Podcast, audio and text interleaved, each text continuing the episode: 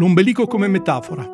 L'ombelico della mia vita è stato Imola, che è l'ombelico dell'Emilia-Romagna, ma è stata anche una città ombelico della storia della sinistra italiana.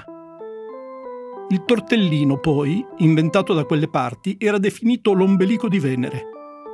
L'ombelico è il nome della tomba del cimitero del Verano, a Roma, dove riposano i più importanti dirigenti del Partito Comunista Italiano.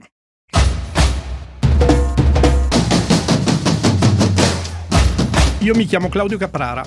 Sono nato 40 anni prima del 2000 in una sezione del Partito Comunista Italiano.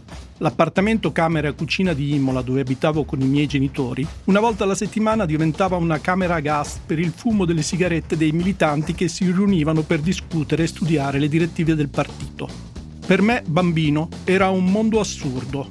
Poi ho cominciato a capirlo e ad amarlo. La politica è diventata una malattia incurabile nella vita poi ho conosciuto altri mondi, altre storie, altre cose attorno alla comunicazione.